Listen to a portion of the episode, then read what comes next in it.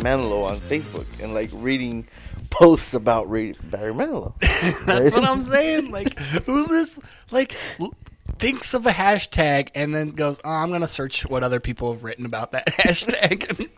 and that is what I'm gonna do in my time right now. Like, yep. It's like just think of anything. Like, yeah, like rainbow ponies. You you look up that hashtag and then you go, "Oh, I wonder what other people have written about rainbow ponies." yeah, you have a thought that you could hashtag with rainbow ponies, right? Like you're talking. But do you do yourself after creating the hashtag go on And- to see? Right after you've written the the best rainbow ponies post that you can think of, do you later go, well, what does other people have written? or or are the people that are just looking up the hashtags Mm. Rainbow pony fans that are like you know what let, let me hear what the buzz is about rainbow ponies right now and they happen to see your post what's the climate on rainbow ponies? and they use facebook as a bar- barometer for for rainbow Uh-oh, ponies it's too hot right now. I shouldn't post anything about rainbow ponies. There's been too much talk about it, and I can't talk about rainbow ponies are- right now because it's just too- trending. it's trending. It's too hot. Man, have you ever thought to yourself, "I I wish I could start a trend"?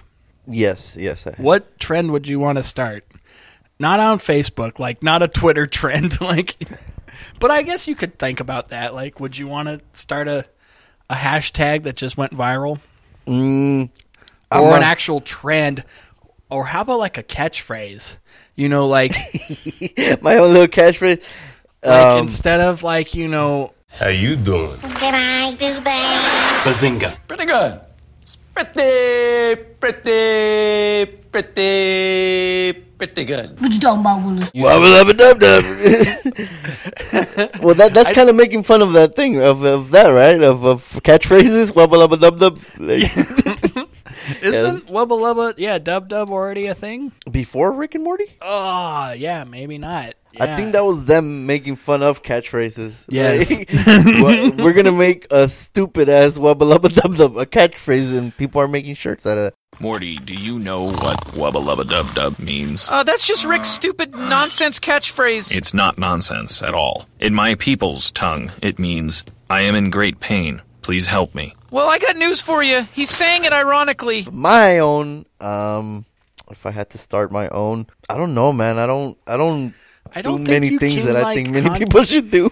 I don't think you can consciously do it where you like suddenly think like, okay, I'm gonna wake up and I'm gonna create a catchphrase. No, it's like you start saying it, and then over time, people just go, "Oh, I'm gonna start saying that too." Or that guy says it. Man, he's hilarious. Like, okay, like with with Snoop Dogg with the fashizzle. Okay. He was probably saying fashizzle for eight months before people were like, "Man, that's funny how you say fashizzle all the time." I'm gonna start now saying fashizzle. Fashizzle dizzle. They're kind of like um, verbal memes a little bit, right? Like you see, you see, you see it somewhere, and you're like, you want you start incorporating it in your life. like I remember I was on the playground or when I was in a, you know maybe eighth grade, ninth grade or whatever. One summer, me and my friends we would always bike, you know, to always BMX bike, just all the time. And we had this one little area down by like you know the um the river runoff that had like jumps and you know ramps and stuff. And then like all of a sudden, suddenly all these kids just started saying sick all the time. Like, oh, that's sick. Oh, that's sick. And you're like, where did suddenly sick come from? And but when you try to use it, you I can't. It douche. doesn't I yeah, doesn't fuck- sound like, shut natural, the right? Fuck Like, up. You can't say sick, you're man. still saying sick. We moved on to dope already. What the fuck are you doing? I'm sorry, guys. I've been, I've been looking for opportunities. yeah, man. We're we're saying totes now, right? Yeah, I've, I've always been a little late to those. For for the from the slang parties. yes, I'm always in the window outside staring in from, from the slang parties. Cause uh, Where's the beef, guys? Shut the fuck up. I, I'm never the one that has the the perfect opportunity. Like, oh man, so yeah, I, I've had cousins that that came up. Okay, I had a cousin that he would find key elements of the situation and he would break it down to like, let's say we were chilling right now, right, and like, we're talking about weed. He would be like in Spanish. He would go, "Oh, the essence of weed." But then he would turn that How do into you say that in Spanish? ah la pura esencia de la mota. But that's only because we're talking about weed. If we are mm-hmm. talking about anything else, he would be like, "Oh, the pure essence of what." I'm like it sounds. If I try to say it, it sounds so stupid. But when he said it, he sounded cool as fuck. Like, like yeah, the, the pure. It's like when a cool black dude drops like you know jive turkey or something like that. Like it's something only they could get away with it. I could never get away with Right, it. when they just straight up say nigga, you're like, whoa, I that's w- sweet, man. I wish I could say that. big words. nah, I, I'm part black, so I probably could get away with it a little Right, bit. right. And, and not only that, but I feel that Hispanics from an urban community could could probably kind of get away with. it. Probably, yeah. little bit. It's probably anything but white. I wouldn't risk it. Still, like I, wouldn't feel. But yeah, I've always I've heard a few Asian people say it. They Yeah, drop yeah. it like they drop it like it's nothing. yeah. Mm-hmm. Hello and welcome everybody to this Comics Life. This is your host D Williams, aka Daryl Williams, aka Dumbass, aka a little drunk, aka a little inebriated, aka whatever you want to call it. But I am here with my ever faithful friend and fellow stand-up comedian, Jose Juan Pasos. What up? What up, guys? Thank you for having me, Daryl. And do you like to be called Jose Juan or do you want to be called JJ? Jose Juan or JJ, whatever is easier, man. Or I what just don't about, like like, to be Jose, Jose? or Juan. Nah, nah, you don't want one or the other? Nah, yeah, JJ or Jose Juan. That's awesome. I always like the confusion of names. I always like how like people say like, "Oh, don't call me this, call me that," and you're like, "Okay, well, why did you uh, introduce yourself as that?" In reality, you could call me whatever you want, but Right. preference wise, JJ or Jose Juan. I like to be like just because I'm a dick. I always like to say like half the time like D Williams, and then the other half it's like Daryl Williams. It's like Yeah, I just like to read the crowd. Like sometimes I'm like, yeah, I'll be I'll be Daryl for the night, Right. And, and other nights it's like, nah, I want to be D. Plus, you you want to give up part of your identity and lock yourself into one of those names. You know, you sometimes you feel like a Daryl, sometimes you feel like a D. sometimes my girlfriend feels the D. There you go. doesn't doesn't ah? can I give you the J? Doesn't sound the same. Yeah, doesn't have the same. Feel it? No, the same. no, no. It's always funny because uh, I I had uh, growing up, my friends just in the circle. It was called. Uh, they would always call me the D, and it was only because like they would call me D at first, and then at some point we were high and we were just talking, just you know, one night about like just stupid shit, and then I just said like. When do you think The Rock became The Rock? Like, do you think he was called Rock for a while and then suddenly he became The Rock? Like, there was a lot of other rocks, but then he became The Rock. And then they're like, yeah, I don't know. But now you're called The D. Like, now we're going to call you The D. Because you brought that shit up. That's funny, but you're not gonna get me to call you the D. There, I'm sorry. I'm just gonna say that right now. Respect you, no. and what was so funny is that like cut to like three years later everybody started c- thinking of like the d as like oh yeah he's giving him the d and and that was like oh my nickname was like before the trend like we all i'm my nickname was almost the trend set it was based on. Yeah, it was based on me, The yeah. D. People were then we're gonna give him the Daryl. yeah yeah He's gonna be awkward as fuck. they're gonna be very disappointed we're gonna give him the daryl they're gonna wonder why didn't we get more Girl, girls started calling it that, and then we just we just picked it up. oh man, that's awesome. I have a bit about this, and i it's gone over a little bit, but uh, it's one of those things where I've said, uh, yeah, isn't it weird how like the one race that should get offended is the one race that's like using the word nonstop? yes, you. Ha- I. I you're playing it in the kind of way where you're making them people think that you're about to say something about the N word. Yeah. you go the other way with I go the retard, retard right? Yeah. But even then, I have also like a midget thing too, where like I've heard so many midgets. You hear them? They're all the way down there. Yeah, talking like this. Hey, stop telling me I'm a midget. Some use a fucking loud phone. Yeah, no, but I'm saying like they use it all the time. They use that word nonstop. But then like if you call them a midget, they're like, "What the fuck?" No, bro, it's little person. Yeah, I mean, I feel like if they knew you, and you know, I know him. I know him. I I've known a little person. His name's Brad, and we go back way back, like at least 12, 15 years. And uh, the only time when you can call him one is if he's drunk. Like if he's really kind of tossed, and it doesn't take him much to get tossed, which would be. I think that's the one thing about being cool about a midget is that you're like a lightweight. you could get drunk with a fucking dropper. With a You get dropper. like like getting drunk with a midget is like getting drunk with a 16 year old girl. It's like two beers in and they're already ready like to take their pants off and like If I go and try to fuck the next midget I get drunk with, and he gets mad at me, I'm gonna tell him it was only because D. Williams told me it was gonna be like. yep yep no but that's the thing like he would call himself a midget all the time but nobody else would dare call him a midget But now, why And- would you want to call him a midget? Like, um just because i don't think it is it really that offensive like the word itself all right, like use use the word around them, not necessarily call them. like that, if but- you said that you know that was a midget tree or a midget race car people wouldn't be like uh, you're using the wrong vernacular I- it's a little tree I don't mind those. I don't. I don't think I. I don't. I, I, would have. I would. I would defend those uses. Uh, I wouldn't defend like calling a you midget know a it's midget. like like the n word there's no other like oh well use that in a sentence that doesn't mean hating black people but Uh, I midget works all in my niggas from the fire. But then you can't say like with retard you can. You can say like that man or that song was retarded. It slowed down. You know, it was what if you say, "Thank God that retard saved the world"? I think that would be all right because nobody could deny like, well, that's You're I mean it is. him.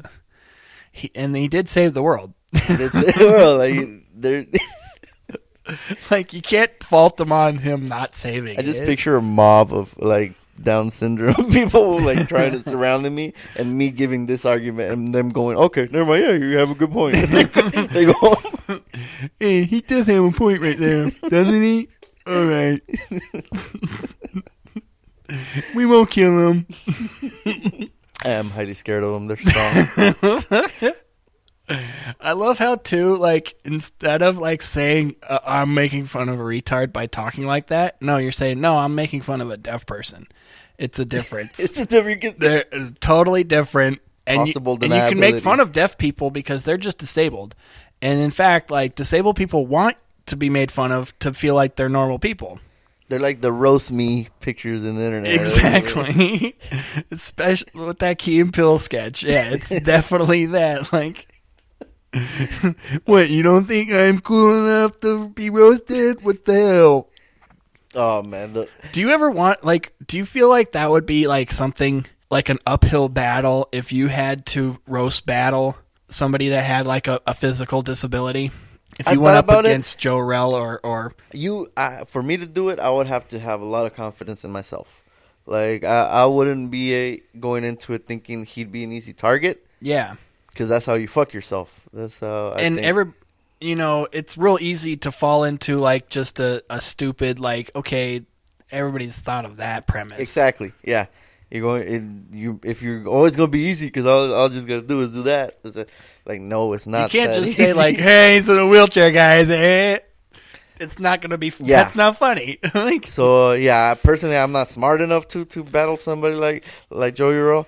But yeah, I I think it does make it, it it doesn't make it easier. It makes it harder for sure. yeah and it's almost like it'd almost be more satisfying to win without a handicap joke almost Yes. Yeah.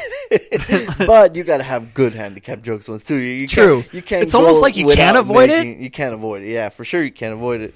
And if you go there, you you gotta go there. You know, with All a the way. purpose, all the way. Yeah, you can't pussyfoot and or you know, haha, look what I got away with that.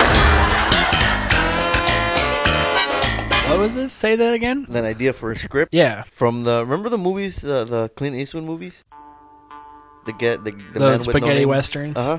The Yeah. man with no name. Right. Well, it was kind of like a like a take on that, the kid with no name, Nice. and uh, it was uh, based in a world where video games and not only video games but just games in general were, were everything. And this kid dressed in like Western outfit in this like semi-futuristic place could you could challenge him at any game. And, you know, you, Right. you could bring out tic tac toe and he'll fucking kill you. And and the thing is that he like the the first scene was him going into a saloon, you know, all badass, and ordering a drink and fucking and these thugs wanting to start some shit. And I think the first fight was um, Thumb Wars. One, two, three, four. I declare a thumb war. Five, six, seven, eight. I will make your knuckle ache. What I'm Right. thinking? then the the second encounter, because after that fight, he goes into a quest, right? He gotta find Mr. Big or whatever. Right. And uh, the second fight to looking for Mr. Big is um, rock paper scissors, and it's like a fast, you know, it's like fast draw rock paper scissors. So not only do you have to get it right, but you have to get it out first. I, I didn't, I didn't establish any rules. It was just aesthetic of the, of Right? the We're not talking about details here. details, smeet tails. And uh, the last final showdown was gonna be a fight between uh, the big boss. You know, Rude Morales. Yeah. Yeah, he's my, he was my main bad guy. he, he dude, the dude was ready. He, the day that we filmed, Really? to- so you to- actually made this? we filmed a couple scenes. We filmed the bar scene and we filmed uh, Rude's scene when he's in the office, Awesome. hearing about the kid coming for him and shit. Awesome. I would love to see that footage. It is I would love to see that. Rude in an, uh, in an office in a suit. I'd love to in see him in a suit. right? He has a fucking perfect face for a suit, and, and uh, my dad has a bunch of cowboy horse decoration shit, and I, I, we filled the office with nothing but. For some reason, he was obsessed obsessed with horses, and each scene he was like petting a horse statue and shit. Hey, motherfucker! Well, what we got here right now is a failure to communicate. You hear me? Alright, motherfuckers. You better act right. Act right. Right, right, motherfucker. Get that shit straight. In a row. Over here, there, there, and there. He's like a Bond villain, but holding a horse instead. yes. and the last showdown was supposed to be between him and the kid, and it was uh, Rock'em Sock'em. You can rock 'em sock 'em with the Rock'em Sock'em robots by Marx. All right, I want to get into some uh, hypothetical what would you do scenarios. Uh, they're going to be really quick, uh, but hopefully hilarious. All right. All right, the first one is You are in Vegas with your significant other and you meet Robert Redford. At the end of the night, he propositions you a million dollars to have sex with her. What do you do? Besides, be offended that he didn't Uh, offer me fuck me first. Like, like, I could, I know you I don't, could. you don't get the million for having sex with them. No, you like, don't. I know I could fondle those balls better than she can because I have balls. I know how balls work, you know. So I know I could do a better job just in that particular section. So I would be offended that he doesn't give me the role first, but Yes. then I would come to terms and be like, "You're Robert Redford. You probably have AIDS." Well, what if he lets you watch? No, I'll do it, bro. I'm I'm not saying no. I'm not totally bro. You don't gotta sell me out. You don't need to watch or anything. Oh, oh, you're gonna pay me too? Oh shit! I would let you have sex with my girlfriend for free. You oh, have to- you you're an actor, you say? oh, you're famous. You actually been. What movies you been in? The Sting? No, you hadn't been in that shit. no, but taking the the question seriously, and even t- taking other celebrities What if into any- consideration. Person did not just a celebrity. Just somebody said, "Hey, I'll have. I'll give you a million dollars if, if I can have sex with your It wife." depends if they're better looking than me or not. if they're way handsomer, like of course I'm gonna charge you, dog. I always liked that too. That he like propositioned Woody Harrelson instead of Demi Moore. Like, why didn't he just say like, "Hey, Demi, why don't you? Do you want a million dollars?" If you want to do business with the zoo, do you talk to the animals or do you talk to the owner, dog? It's like I always love the fact that it's like Demi didn't have a choice in this. she just like, well, I guess I'm having sex because he uh, said so. You see that trash can over there? That's your comment section. You can write whatever suggestion you want. Leave it in there. We'll be talking right here about your future, okay? but I don't want to suck Robert Redford's dick. You write that on a piece of paper. And you put it in that suggestion box. Back to in about three weeks. But then she fucking went to the army or the navy and shit and became a Navy SEAL. Yep. Yep. That's a fucking Jane. direct sequel, dude. That's a fucking direct sequel. They're all one linear story. it goes from indecent proposal to GI Jane to a few good men, all in one. That's a trilogy. That's a real trilogy, if you ask me. yep. Yep. A Demi Moore Demi trilogy. Moore trilogy. Oh man, she's awesome. But yeah, that's what I would do in that situation. Uh, you roast battled uh, Seth Woodward, and uh, he's a good guy. And you said that uh, it didn't really go that well. oh, I don't know if you could call it a battle, first of all, because it was ruled uh, non. Oh, a what? non. Uh, how do you call it? it was like not Non- even uh, like a There you disqualification go. or Yes, something. you guys are so horrible. Well, it like I said, it, I got there, and it didn't start so good. The moment Seth told me, "Oh, I didn't even write that many jokes about you, bro," I'm like, "Okay, this is not telling me a good sign." and then and then I got high. But then I got high. Uh.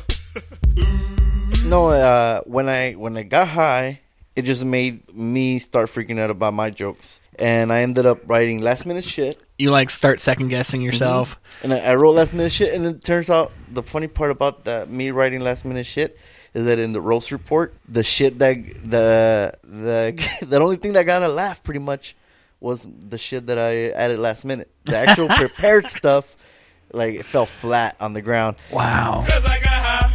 Because I got high. Because I got high. Go to the next one. Go to the next one. Go to the next one. And uh, yeah, like Seth went first. He told his joke, and it went it it went like it didn't land well with the crowd. So it was my turn, and I blanked. And was this in Temecula or at the comedy store? No, at the comedy. Oh, store, okay. at the, here in Hollywood. Yeah. and it was um, Dave Chappelle. Oh, I'll shit. say, uh, as a judge, uh, Jeff Ross as Of a course, judge, right. and the Sklar brothers. Yeah. Wow. And I got called George Lopez by, by Jeff Ross, of course.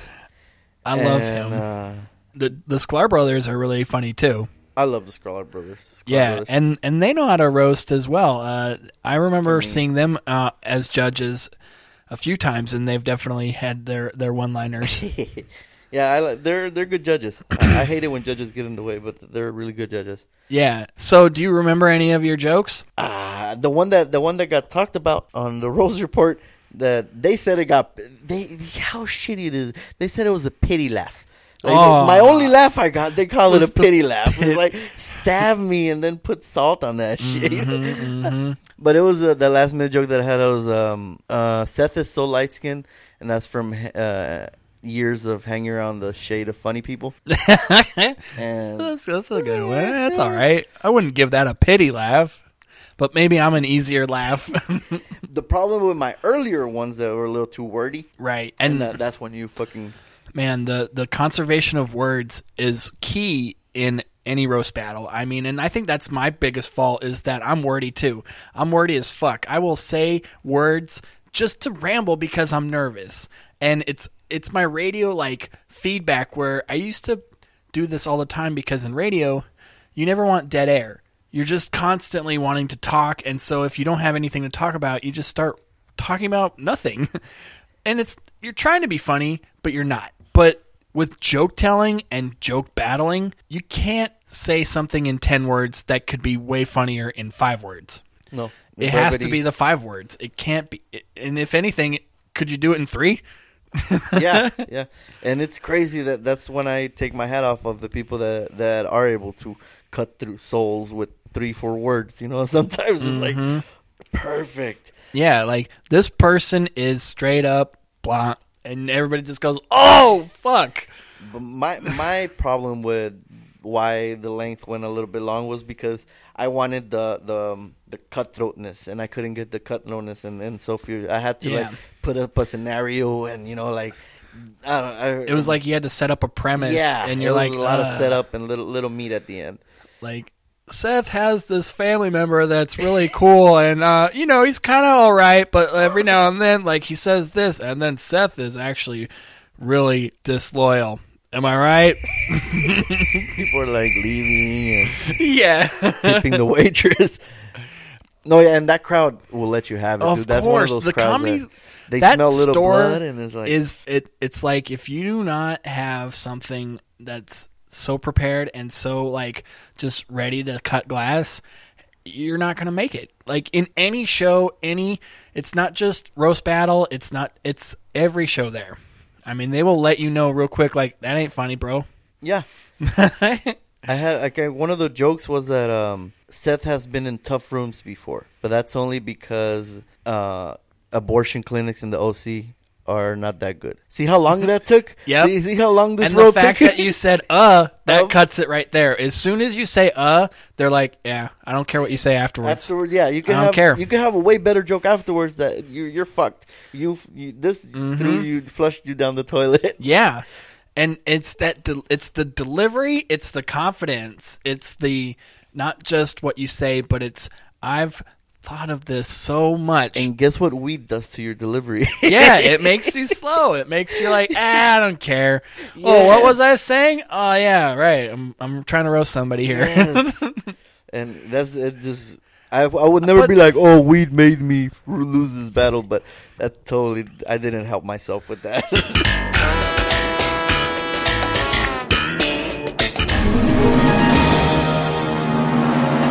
You find out your brother's second groomsman is an alien from outer space right before the wedding. What do you do? Ask him why the fuck he didn't use his technology to get her better strippers for the bachelor party. and The strippers were bogus, bro. What the fuck? you could have fucking uh, how do you call it when they, they replicate or what do you call Yeah, it? yeah. yeah. Assimilation. You could assimilate it into some fucking hot Yeah. strippers, bro. You don't know What that three fuck? boob chick from Total Recall? You couldn't have gotten her. Give us some fucking thirty four year old Honduran lady. Yeah. Like, what the fuck? Some green stripper from Star Wars. I like aliens, man. So I'm pretty sure if he's a groomsman of my brother, my brother probably knows. So probably I'm just finding out. So I would totally go with it, man. I'm like, what the fuck's up for tonight? Like, what, how are we celebrating the wedding tonight? Yeah, yeah, yeah. Do you uh do you like weddings? Do you Mm. like aliens? aliens, yes. Weddings, though. aliens at weddings? Those are the only times I'm accept. I, I would accept a wedding if it has aliens involved. yep. That's why I didn't mind the first episode of Black Mirror being in a wedding. I'm like, you know what? I'm fucking down with that. right. Yeah, I love I love weddings. I also love aliens. I wish we could meet an alien already so we could have fucking something else to talk about mm-hmm. besides like everything else in the world. It'd just be suddenly if literally aliens showed up, people wouldn't care about Trump, people wouldn't care about Putin, they wouldn't care about the Pope. It'd be like who cares about all that shit? We're now focused on aliens. That's why the History Channel has the right idea for showing all those stupid ancient aliens shows. Mm-hmm, we, we think they're stupid. They're trying to show us the truth, bro. Yeah, but right now that's the thing. Until it becomes the truth, it's just crackpot shit. It's like, oh, since we haven't seen it and you're talking about it, it's make believe. But if you talked about it and we actually saw it, then it'd be like, well, you're you're you know obviously an educated man. Yeah. On the subject of weddings, are, are you married? No, but I'm almost married. I So- have not proposed, but we have been living together for a little bit. So what's what? What's your perfect wedding? Like, what look like? My perfect wedding would be like something probably on the beach, probably something with a lot of booze, and something that had like, you know, enough people there, but not too many people. That's the most simplest fucking wish list. Any, Yeah. And that's probably most guys' shit, right? Like, Yeah. Some some were nice. Yours is the beach. Other people could be a thing. Somewhere with booze. And Yeah. Not too many. Not too fucking few people and shit. like, I mean, it sounds like pretty California standard. Like, okay, you're at the beach because it's California, and you know, yeah, you want it a little booze involved. And I don't know that many people. I don't want to like people that I'm like.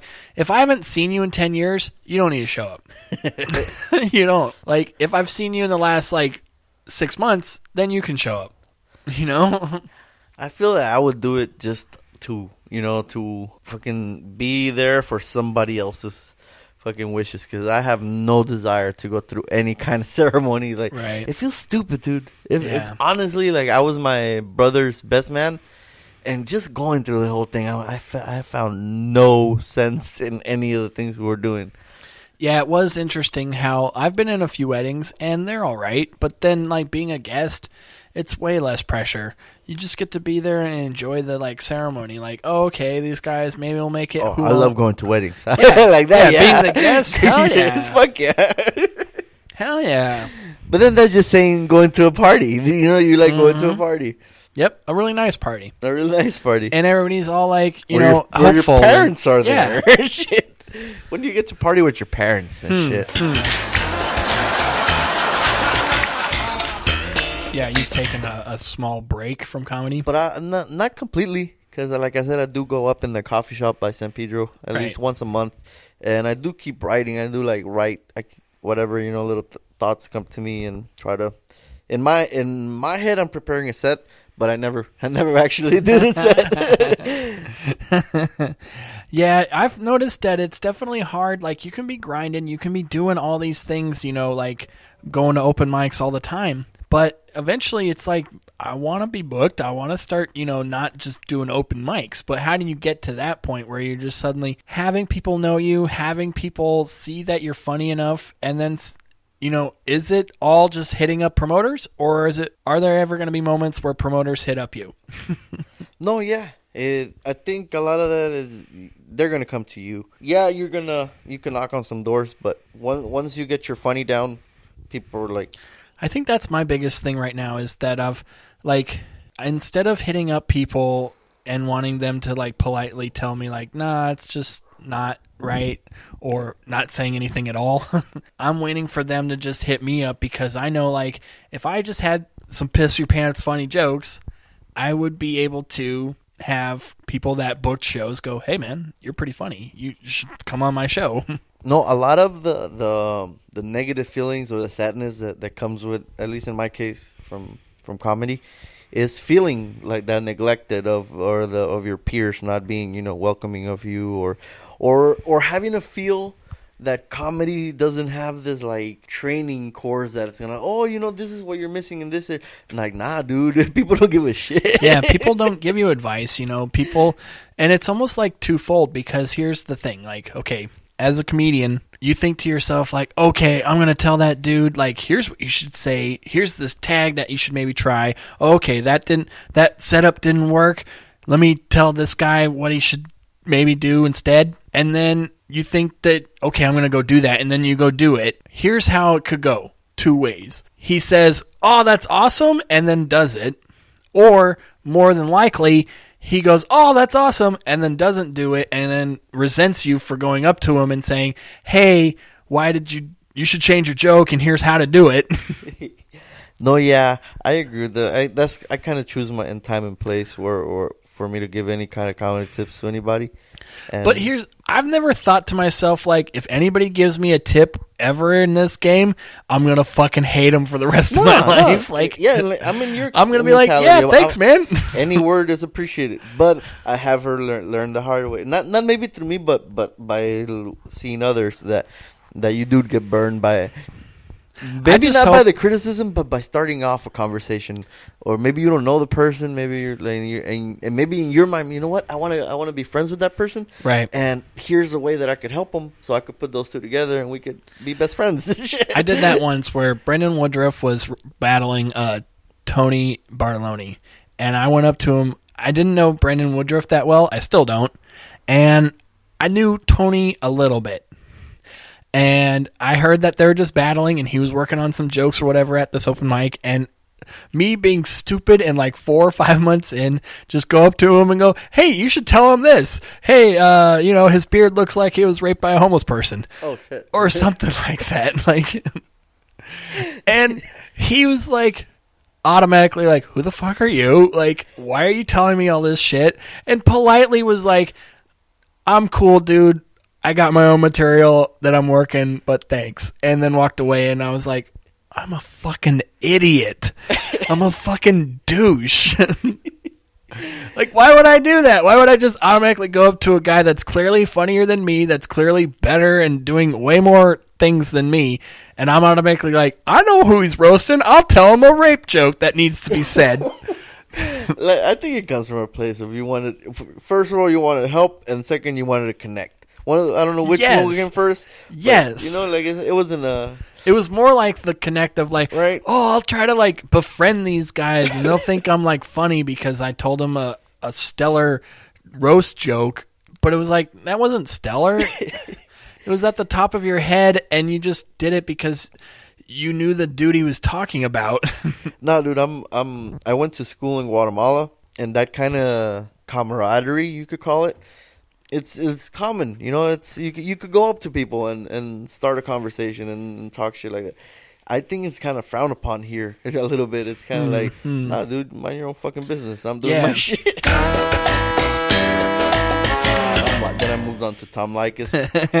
Had my Tom Leykis. hey, get your lights on, Leykis 101. flash them titties. It's Leykis 101, the ongoing on-air adult education course. It teaches men how to get more tail for less money. More importantly, we teach women how men think. I'm your professor.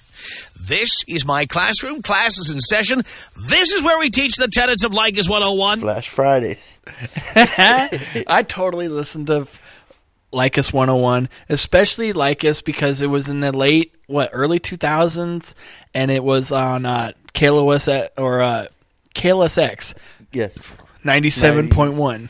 I It was a talk radio station. Yes, like 97.1, you're FM right. Talk. Yes. And uh, what's so funny is that he was on uh, 640. He was a, he was a like a conservative talk radio host. Like he would do. I never heard that side of him. Really? Yeah. Yeah, I never heard Back that. in the day, like before he was the you know like show me your tits guy.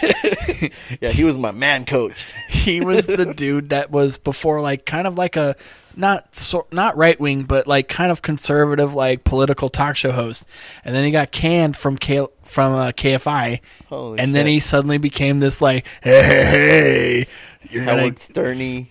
Yeah i'm gonna like uh you know tell you how to get laid and not have to have to pay to, for women like what was it $40 max or some Yes. shit? Yeah. Never pay more than $40 and never give her flowers before you've seen her naked. This was blasting on the radio, yeah. dude. yeah. At a 23 year old like jose one and he's like yes yes. That, that show made me feel like I was this young white man like, for some reason. and did it get you laid anymore did you like use his tenants to get you laid I think because of Tom, I, I I didn't get laid, and chances were I could have got laid. because He I actually- stuck to my man principles. And, he actually prevented you from getting laid more yeah, like even in, after I was in a relationship, doing like his shit got me in trouble. Like I remember he had a whole shit about not not holding the purse. Like that was a big power move. right right That shit stuck with me, dude. I, I would not hold a purse. how much do you think he totally did not buy into his own bullshit Oh, he didn't believe shit he was saying. No, now that I look didn't back know. on it. He's like, let me just fill these young minds what they want to hear. yep dump that bitch He's probably the kind that gets dominated. He goes back to get dominated and mm-hmm. shit. And what was so funny too is that he would do like a wine show on like Sundays, where it'd be like totally like not the like Leykis guy. That's See, why I, never always thought. listened to that. Oh yeah, if you listen that one. if you listen to like KLSX uh, like all the time, like I did. It's the Tasting Room with Tom Leykis. This is where we talk about the worlds of high-end wines, distilled spirits, craft beers, and the good life that goes with all the good stuff we love to taste. I heard that he would advertise that Yeah, show, but I, I he never, had like a wine show on like Sunday afternoons or some shit like that, and like you'd totally be like, okay, the dude that's like telling me that like I should never like pay forty dollars for a date, and I should have her suck my dick in the car before we even get to the restaurant. Uh, is also telling me, but once you get to the restaurant, try this nice Merlot or this nice Cabernet Sauvignon. That already passed the $40 limit right there. She's, but have her pay for it. Oh, the that's that was a circle jerk of Right. right. People, guys would call in and be like, hey, "I got all this pussy and I didn't have to pay. She paid, right, right. Fuck, man, Oh my gosh. such a huge piece of shit that I. I'm not gonna felt li- good listening to that. Hey, hey, not not gonna lie, no joke. I drove with my headlights on during a small amount of time, and I did get flashed Oh. one time. Bless your heart. These Oh. these titties weren't the best, but I will say I got flashed. So Papa Tom got you. Yeah. got you some titties. Tom Okay, Leykis did get me some titties, and Dude, I remember how disappointed I was the first day I saw. I looked up Tom Leykis online and how he looks. I was like, I'm listening to this fucking guy. yeah, this guy's trying to get me laid. That's when you know it's like fucking bullshit. Like his his views might be skewed. But he would always be on that like this is like I don't have to look attractive like I got money and I got fame so like people are gonna just show me their tits. Dude, I missed out on enjoying so many romantic comedies during those years. I think I, they caught up with me later. Later, I went on a binge of watching like Well- The Notebook. I think I think when you're at a certain age, you need a guy like Tom Leykis to tell you like, "Oh yeah, you're a man." Yeah. And this is what you should be wanting. I really th- do think so, man. That's so frowned upon these days.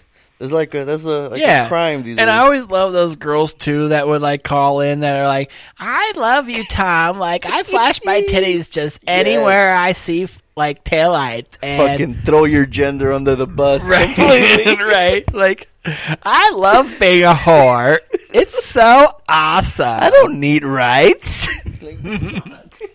I'm not voting for Hillary because I'm going to show my tits instead.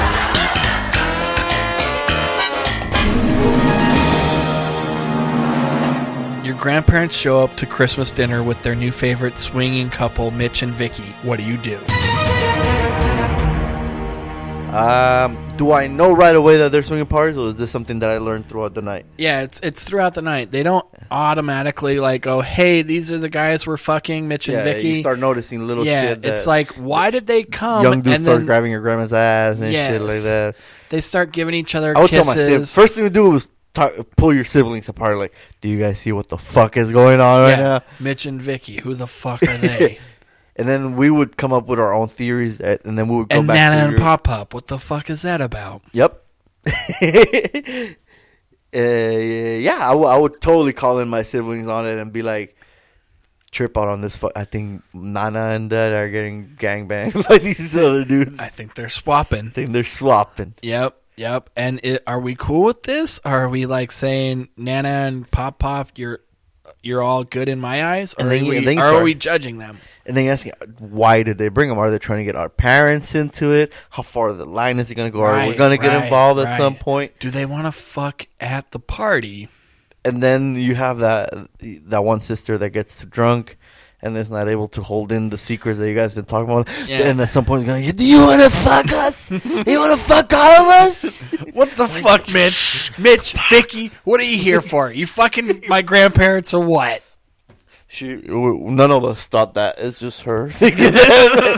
what are you talking about? And then, oh, of course, Mitch and Vicky have to play it off totally nonchalant, like, "Well, no, no, we love, we love your Nana and Papa. I mean, they're like family to us." They give like some non-decisive answers that kind of like could be, could be not. Yep, yep.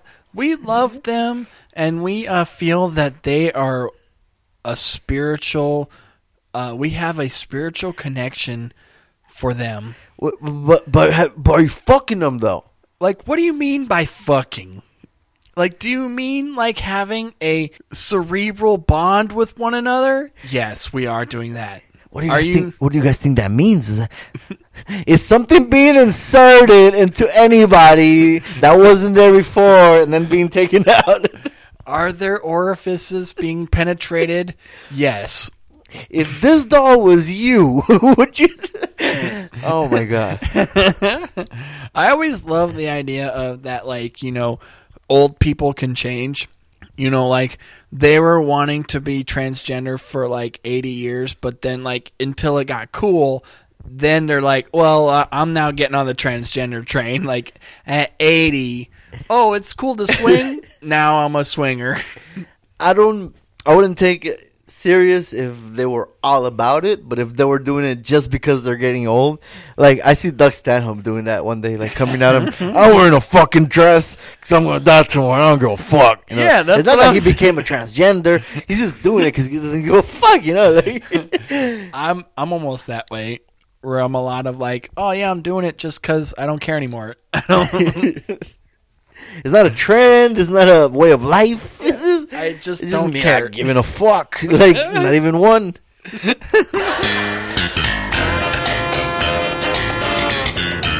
Uh, what are you trying to do with your comedy in, in this in this year? What what's changed that you feel that you, since when you started to to now like Um, as far as like the message that you're putting out, the stances you're taking. I think I'm just doing really like silly observations and self-deprecating stories about like, you know, childhood and stuff like that where I'm a storyteller mostly. You know, I've I've felt like that's where my niche is initially where I just naturally try to tell funny observational stories that I've witnessed or experienced and then, you know, family stuff that I've done. But then also like, I don't know, I feel like I'm not ready to do like I have complex issues like religion and things like, you know, gun control, all sorts of different things that I could step on, but I just feel like at this point and at the rooms I'm in, it's just not going to get in anywhere. It's just going to be like, okay, that was said. now where do you go? Like, because I've talked about religion a, a few times about, and not even like, not even like really disparaging stuff. Like just almost like how, like I had a bit about reading the Bible, but underneath it, I was reading National Geographic and learning like way more, and how like, you know. Everything in the Bible was saying you should do this, you should do that, and then in the National Geographic, it was like, "Fuck that, you can do this." you don't have to wear clothes. You can fucking be a aborigine and wear nothing. and I was just like, isn't that weird? Like how there was these like like, and my grandpa was telling me that I should be reading both of them, which was like the most contradict. Like really, if anything, like I should be reading one or the other, like not both. See, at least at least you have that cognition to be like, I know I shouldn't be doing in this room. I got into potluck at the comedy store. You know that one minute they give you. Tell me why I chose to use that minute to talk about fucking the Book of Revelations. The joke I had about the Book of Revelations. oh, you only get a minute in the potluck, huh? Mm-hmm. I two, two. I think one or two minutes. Yeah, two minutes. Yeah. It might be two minutes. Wow. But yeah, you don't get you don't get Yeah, too much. don't- yeah. Two minutes normal. It's like and if 40 you're funny, they give you three minutes. Maybe right, you're right. funny. If you're hitting it, Yeah. I've noticed that in a lot of sets like that where you know you're you're supposed because I record all my sets, so I'm like I you know I clearly kind of know how long my set went. Mm-hmm. And so I'll always notice that like they'll say like four minutes or whatever, but then yeah, I've had I've gone to six or seven because I was doing well, but the potluck. Not at the potluck, Oh, okay. just other open mics. Okay, okay. But then, like, I've noticed too, like, certain mics that have, like, said, like, okay, we're going to give you four minutes.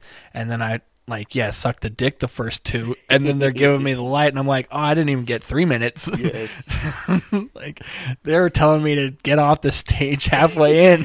you can't hate them, man. 'cause especially if they're like awesome rooms, like Oh, Anchor yeah. Bar. Yeah. Like he needs to keep that crowd happy. And Oh going, yeah, man. Anchor Bar. It was the best and worst like shine into comedy, like where it was like it. Because I went to Anchor Bar like maybe like like fourth or fifth time going Oh, to wow. stand up, Nice. and like I I learned real quick like oh yeah. This is tough. Like, I mean, this ain't your uncle or whatever. Evan is like, a monster for dealing with that crowd for for that long, that many hours in the yeah. month.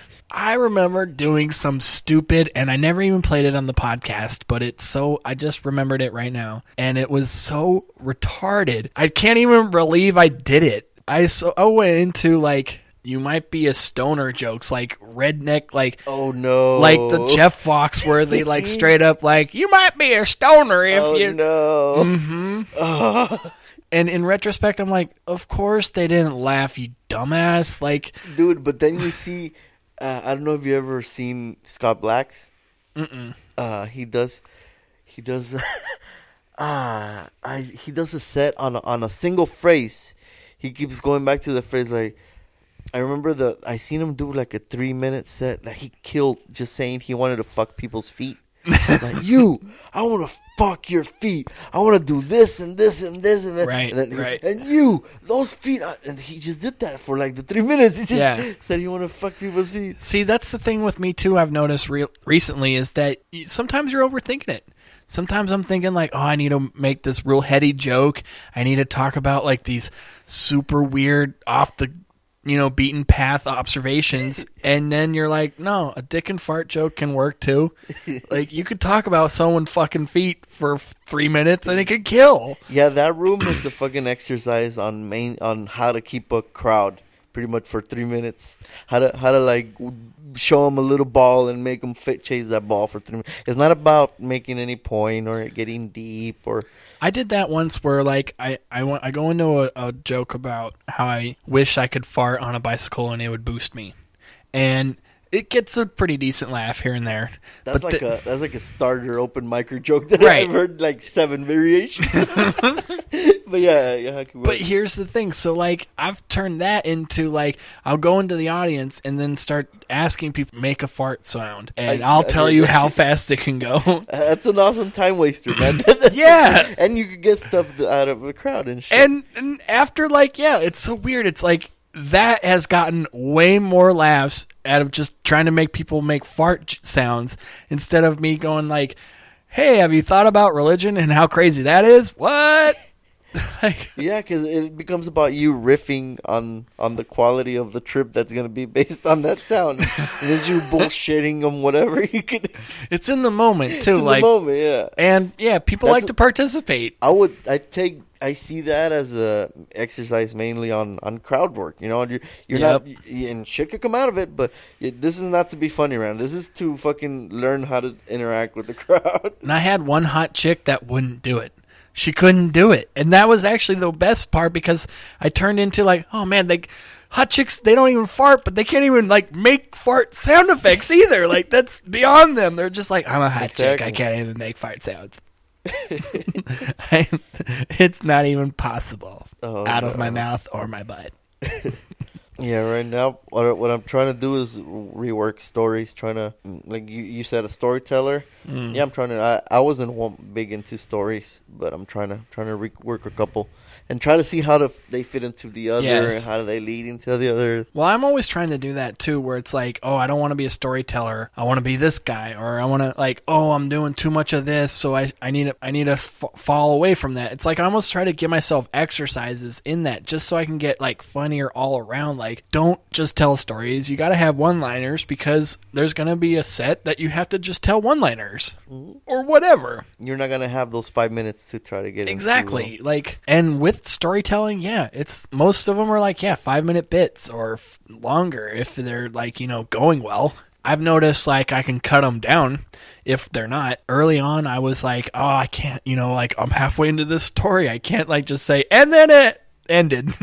Now, have you told a story so many times that you're just going through the motions at times, or Sometimes. that they lose their, their like Yeah, they lose their pop, for sure. Little pop, yeah.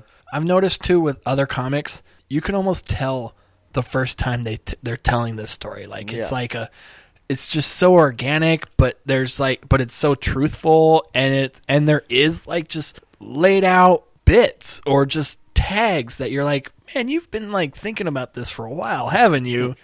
and you just think like, man, this is so hilarious. I noticed that with Ryan Papazian. He had this bit about uh, you know, having sex with a, a girl he met on Tinder. And just the the whole story was just so hilar- just hilarious. And I asked him after the bit, like, man, how long have you been doing that? And he's like, oh, this is the first time I said it. I was like, oh shit, like this is already like a perfected ten minute bit, like, Nice. and it's the first time you're telling it. awesome when they come wrapped in a package like that. I've had those those stories. I had a, a story about a uh, getting held hostage from a homeless person that just you know got in my car and wouldn't get out of it. Wait, aren't you holding him hostage at that point? nope. They uh they got in my car and and told me that they needed me to drive the Jack in the Box or they wouldn't get out. And it goes into a whole bunch of other stuff.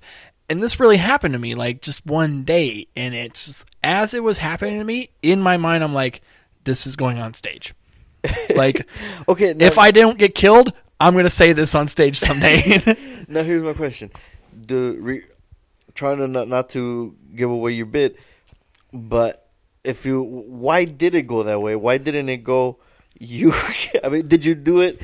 Did you take the guy where he wanted to go, knowing that you're going to write a bit about it, and that's why you didn't take him out? Uh, no, uh, he actually. I didn't drive him anywhere. It was. Uh, it was a girl actually too. I, I talk about it on the podcast, so I don't Oh, mind okay. talking about it now. But it's like, uh, no, she totally was like wanting me to drive her to the Jack in the Box, and I was at a gas station, and so she just, you know, after I was filling up gas, like she just noticed that my car was open, and she just got in. Mhm. And then I was like, uh, at first started to be like, uh, I don't, I think you're mistaken. Blah blah and this blah. is not a drunken party girl. This is a homeless lady. It's a homeless lady because you could definitely smell her. Okay. And was like, oh, whoa. you can smell the streets on her. Yeah. Okay. Yeah. and then, of course, like, before I can say, like, can you get out of my car, she just starts pulling out a crack pipe and then just blazing it, just hang, hitting it up. Like, and of course, she was nice and like, hey, you want to hit this too? And I was like, mm, is this the day I smoke crack with a homeless person? Probably not. It's important that you ask yourself though, not just the fault that you know. You're like, nah, okay, no. because I mean, it, maybe. I mean, but you make that choice. yeah. No, okay, I got places to be, but that's the thing. So then, like, I tell her, "Nah, I'm cool. Can you get out of my car now?" And then she just proceeded to go like, "Well, let's, uh, you know." Make a little wager. Do you mind if uh, I stay in your car if I suck your dick? And I was like, mm. Okay. I see how you didn't kick her out right away.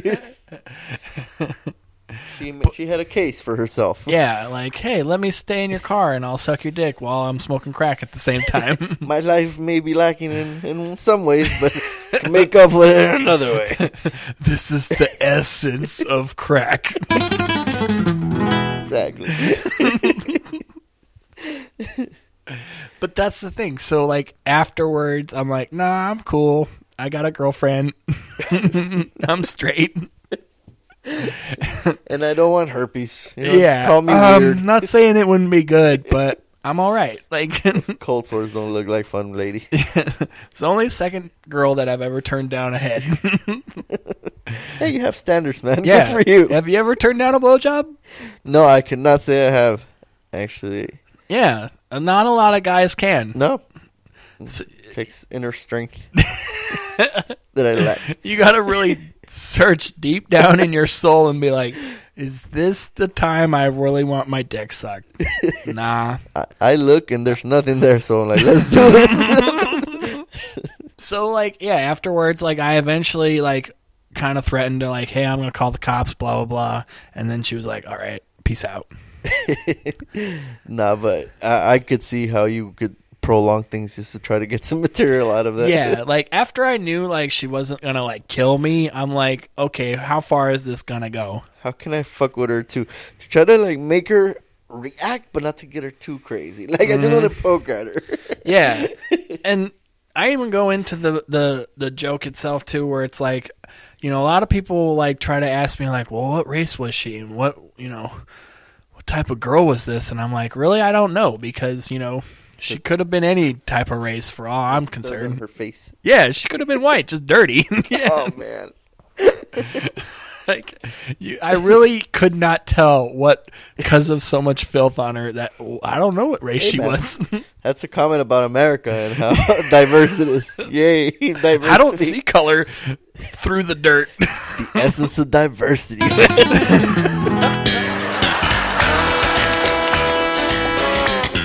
A lot of people are blaming the Trump's victory on that, on the whole on Tom Leykis. on the backlash that came from Tom Leykis on the whole politically clear, uh, correct, you know, uh, environment that we had been living on for the past couple of Mm, years. mm. They're saying that that led to Trump. I, I I shrugged it off at first. I'm like, fuck you. You can't blame Trump on the PC police. But then the more I think about it, it's like, yeah, man, we've been getting they've been getting away with saying some stupid shit like There is like all, man. I'm not gonna lie, and I'm not saying this created Trump or whatever, but I'm just saying like I will admit I don't like all that safe space bullshit. I don't like all that like you can't say free speech, you know, in in public spaces. Especially now that even Trump's calling for a fucking safe space. Yeah.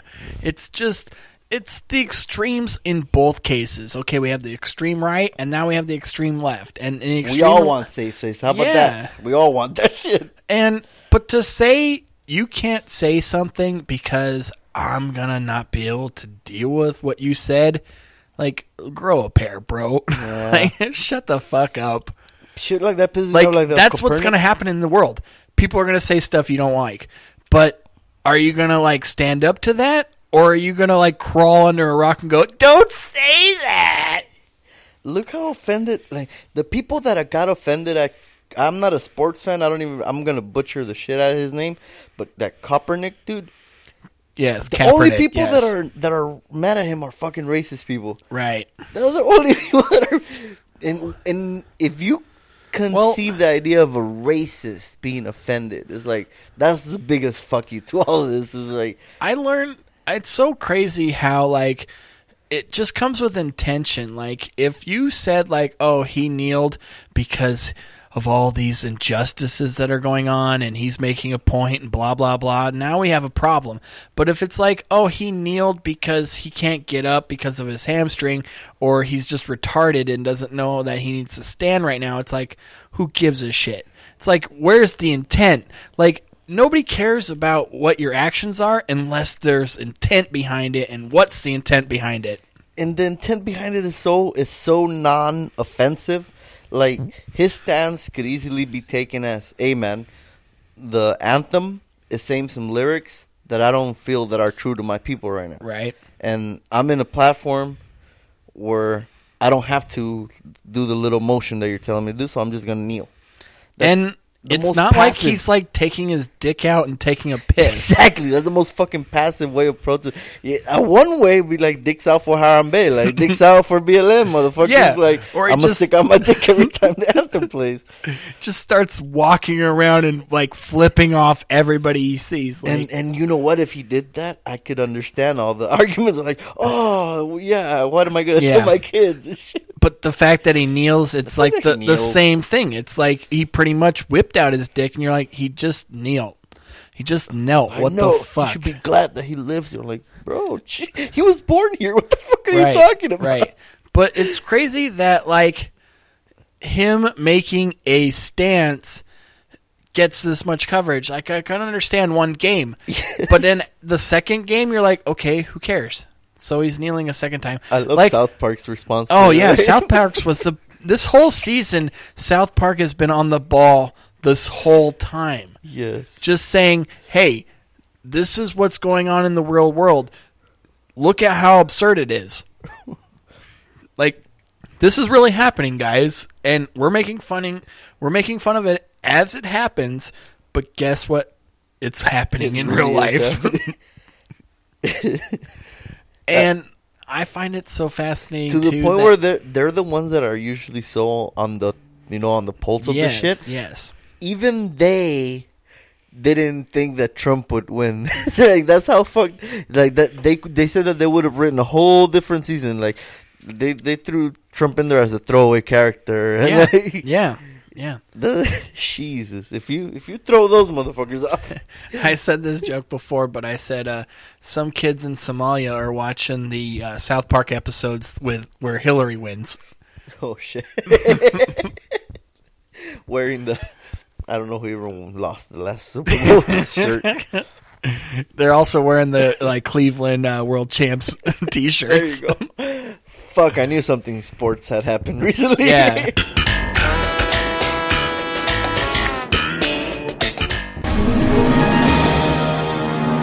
You've been waiting in line all day to see Rogue One opening day. Five minutes into the movie, a mob of Westboro Baptist protesters suddenly bum rush the screen, screaming, God hates nerds. What do you do? I yelled back at the crowd, "It's a trap!" That'll be the first thing that I do. Then I want to get when I milk my laughs from that, I'll start talking shit to the Westbound Church. I'll milk my laughs first, and then I'll, I'll, I'll go. Uh, it's a trap.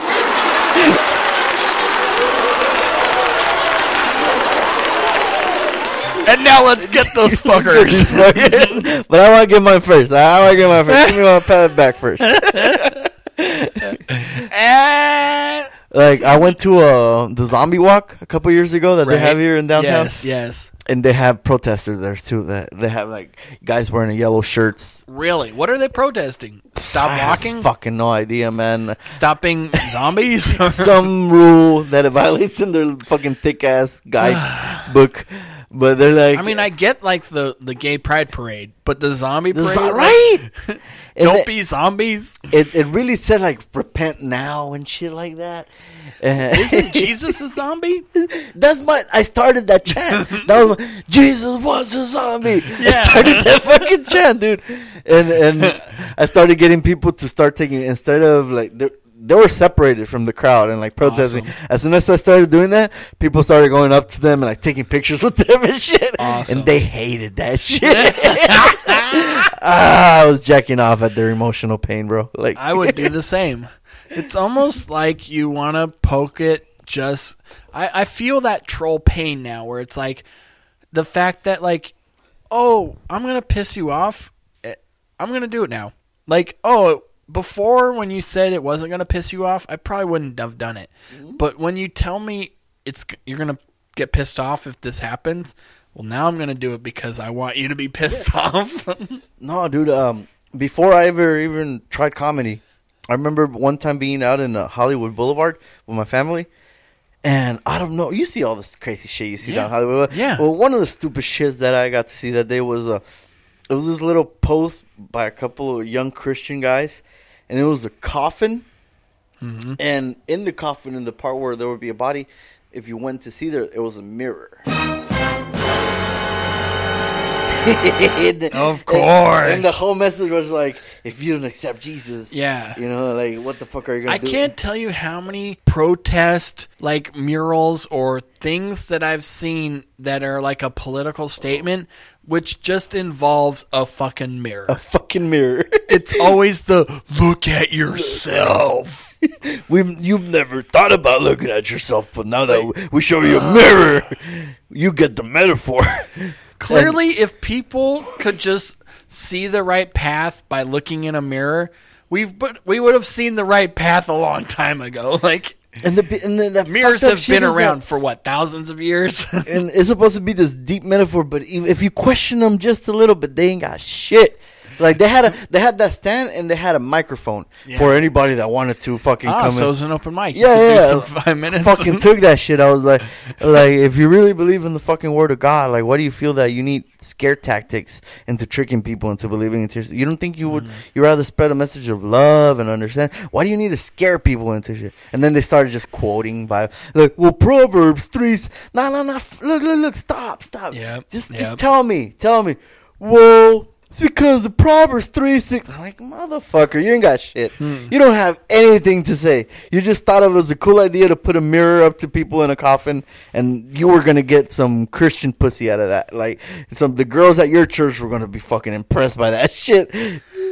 Oh. It's always for the pussy, first of all. It has to always be for the fucking pussy. It's so funny to me that like there's always a new Yeah, form of like, magic. Yeah, there's always It's just people want to believe bullshit, and regardless how old it is. how I would love to be in a cult, not to like, you know, get to know God more, but just to get a lot of pussy.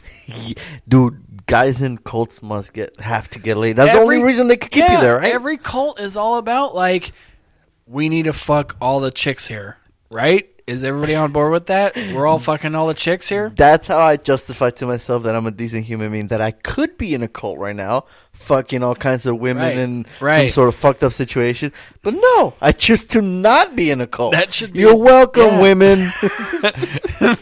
that should be a feminist turn on. Is you know, I could be in a cult fucking a lot of women right now, but I choose not to, and I choose to try to attempt to have sex with one I- woman at a time.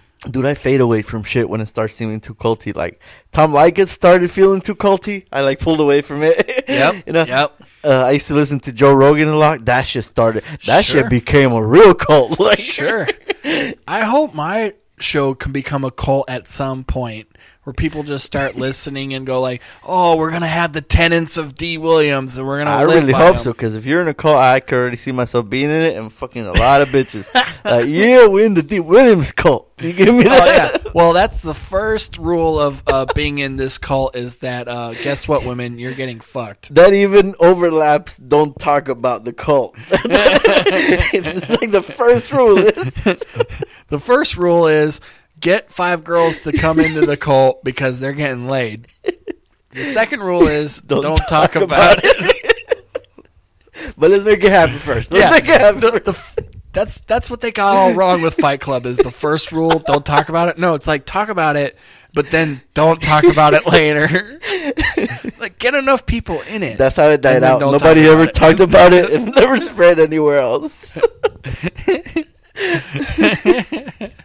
Marketing is not their strong suit. no, no, no. It's called Fight Club. That's two on the nose.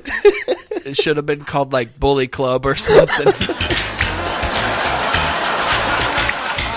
I don't follow sports nearly enough as I probably should, being a, a white uh, straight male. But um, I wish I did. I just don't have the capacity. I don't understand. Like, like my mind goes towards like, oh, remember that one scene in Can't Hardly Wait when this guy told this guy like, uh, yes, I said this, and you're like, oh yeah, I remember that.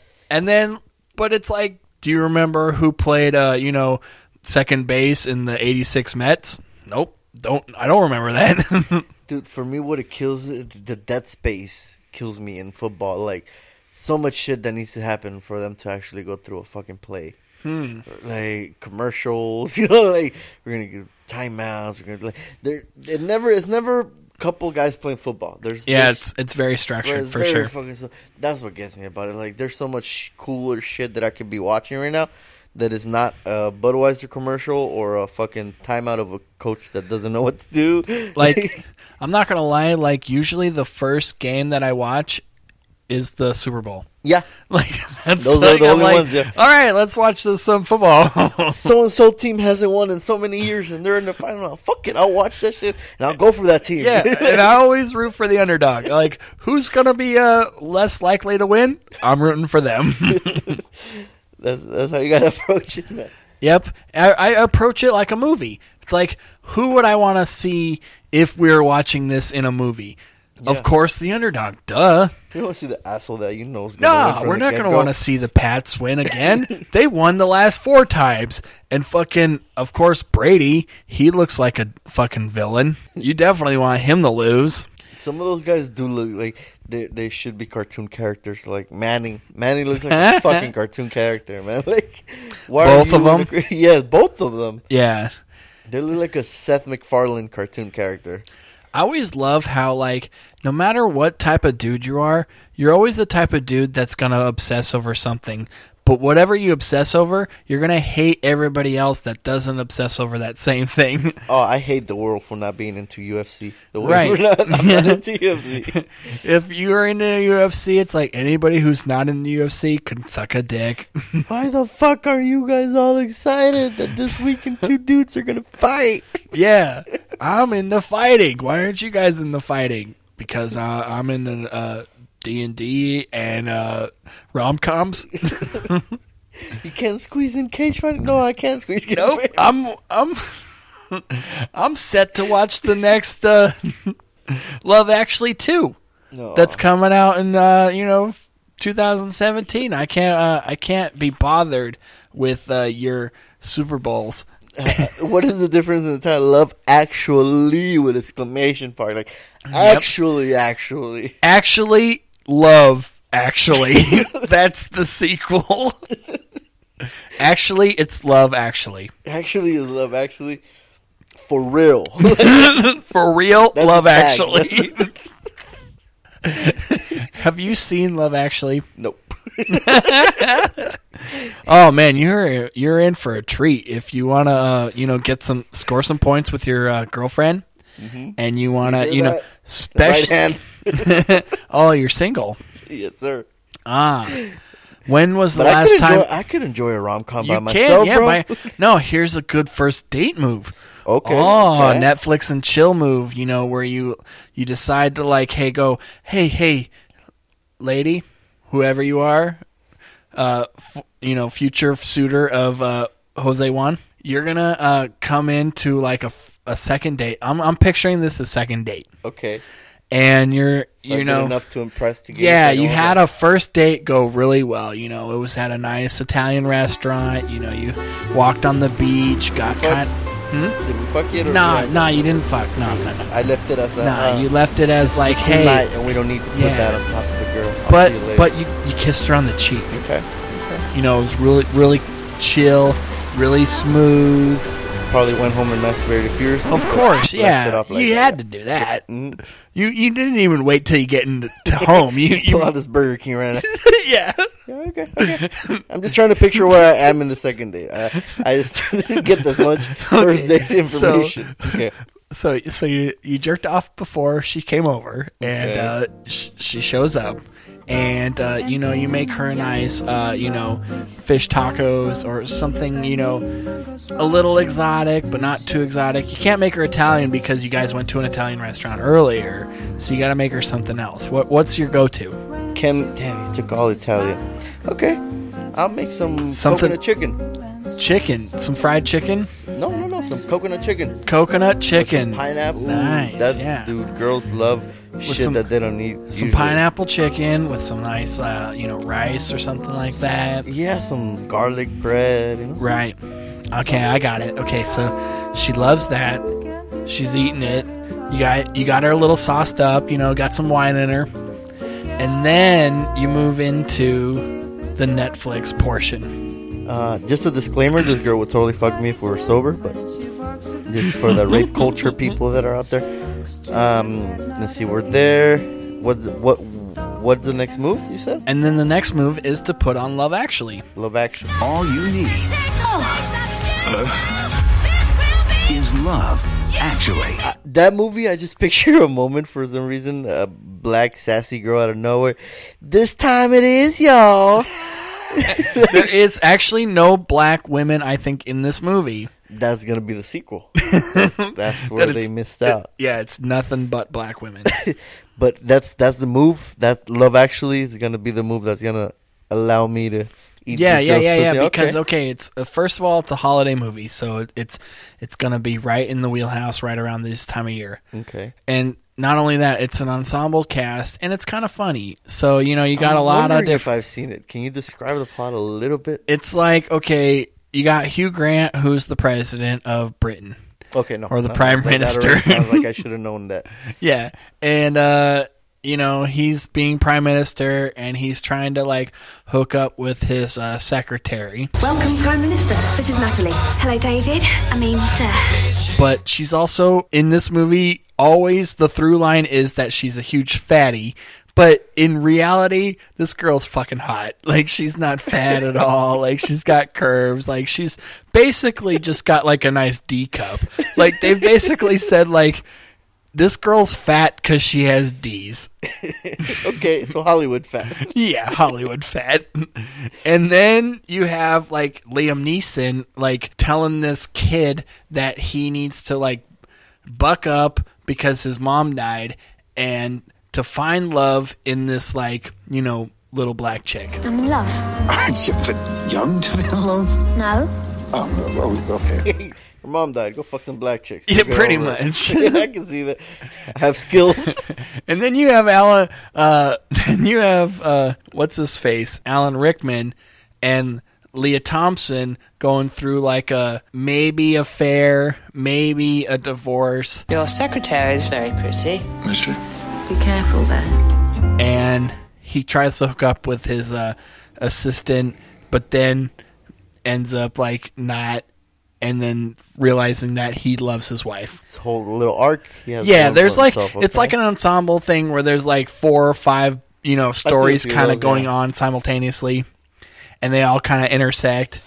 I see like Valentine's Day. Yeah, it's definitely like that for sure. like you have all aspects of a relationship just separated. Yes, and then couples. Keira Knightley is getting like serenaded by some like douche with like a bunch of cards, and he's like telling her like, "Oh yeah, this is like how I feel in cards," and then she's like, "Yeah, I don't care. I'm gonna still be with my guy." What's your favorite rom com? My favorite rom com is probably When Harry Met Sally. I like that movie a lot. Okay, I'm. I feel like I'm. I'm stealing that one because I'm gonna say You've Got Mail, and I feel You've Got Mail's a ripoff of. It's pretty close. It's pretty right? close. But that, that's just the one I saw first. You know. Yeah, there's You Got Mail, and then there's also Sleepless in Seattle. Those are like pretty much the two like Meg Ryan, like Tom Hanks things that you gotta watch. Yeah, the Notebook. I was like, nah, this is this dude's doing too much. Like, that's too much for my taste. A fu- you know what? A, s- a obscure mention of a rom com. Yeah. that I find entertaining. Uh, I don't know if you ever saw it. I'm trying to remember the name. It was with um with Jimmy, not Kimmel. Who's the other one? Fallon. Jimmy Fallon. Oh, is it the one that uh, what's it with with Drew Barrymore? Drew Barrymore. Yep. Fever Pitch. I liked it. That Yeah, Fever Pitch was a dope It's a movie. Farrelly Brothers movie. Who did all the like you know? There's something about Mary Okay, and yeah. Dumb and Dumber, like all those comedies. Okay, like, that doesn't really count. Then and this is, this is a freaking romantic. but it was comedy. a decent romantic comedy, and I like how like it was cool that they made a movie about the Red Sox, and it just so happened to be the year the Red Sox won. So they had to rewrite the movie and totally like Holy write shit. in like the win and everything. That's awesome. But it was too. It, I love rom coms because Yeah, they're so unbelievable. They're like the count. biggest fantasy movie. I'm trying to think of like an actual girly girl that I shouldn't like, but I liked because the Notebook was too much. But I know that there's some in that genre that I know. Every fucking- Nicholas Sparks movie is a little over that over the top when it comes to women and how they feel. Man, do you think that uh, one day everybody's gonna be bullied at some point in their life? Like, it seems like bullying used to be like, oh, one of the kids in the whole school got bullied and everybody else was like fine. But now it seems like every kid is bullied. I don't think you could go through life without being bullied, man. No, life Like, is a I- bully. I used to right tell there. myself, life is just right? a big bully. I used to think to myself, like, you know what? I could say to myself that I went to school without being bullied, but then I started thinking about, something, you know what? I got bullied that one time, and I did something about it, but it doesn't change the fact that I, I was getting bullied at the time and shit. when has not one person been told you ain't shit or you're not that cool or you're like whatever you think you are, you're not. There's gonna, yeah. I think it's our disconnect from looking at the world through a screen and through, you know, that we could control and we could see the words that we want to see and not see the words that we don't want to see. So now we think we could take that control into our whole existence and shit. Well, it's always like reactionary to me that, uh, in my belief, like I always feel like, okay, in the 80s, we got this tough love, blah, blah, blah. And then like that generation was like, I don't like that. I didn't like being told I didn't, my parents didn't love me or told me to get a job. So now I'm going to raise the next generation as the like the participation trophy, safe space generation. And now it's like, Now we have Trump. Yeah, now everybody's like, uh, We need to start bullying again. Yeah, we need to like tell people that they're pussies every now You and know then. what? We like- haven't put some people in the heads in the toilet in a bit. We need to start doing it again. like, it Believe- really did. Like, it, I'll tell you right now, like the one person that told me I needed to shave my head was a bully. the one guy, like I had friends, like I would always say, like, hey, because I'd tell him, like, hey, should I shave my head? Like it's getting a little thin, and no guy had the balls to be like, yeah, bro, do it. Just you're getting like you look like Friar Tuck, bro. like you're you're 17 and you look like Friar Tuck. yeah, to, no, to, to hide from bullies is to hide from the truth. all truth, of man. the friends, all of my best friends were like, "No, no, no, dude, you you're cool." But the one guy that I would consider the bully, he was the one that was like, calling me baldy, you know, calling me Friar Tuck. He was the one that was like, "Yeah, you're a piece. Like you look like you're fucking thirty, bro." Like, and then How old were you when was this happened? seventeen. Holy like, shit. Okay. 18 years old, you know, like senior, junior year of high school. So he fucking called it like he saw yeah, it. he He's called it. He was like, dude, you got his widow's peak and you're fucking looking like George Costanza. if he said that today, I'd be like, oh, fucking right. Now I could go to the principal Body and say, this guy, yeah, Yeah. totally. But then I started shaving my head and I got, you know, controlled and I didn't bick it, but I started like, you know, buzzing it. And then suddenly everybody was like, "Oh wow, you look so good. That that's that's a cool haircut, man. Wow." and it was like, "Yeah, this guy was saying to fucking do it like 8 months ago. What the fuck, guys?"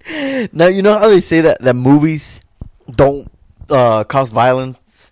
Like, and I agree with that. Like, if you see a violent movie, you don't see. Right. But movies do teach you shit. Like, Yeah.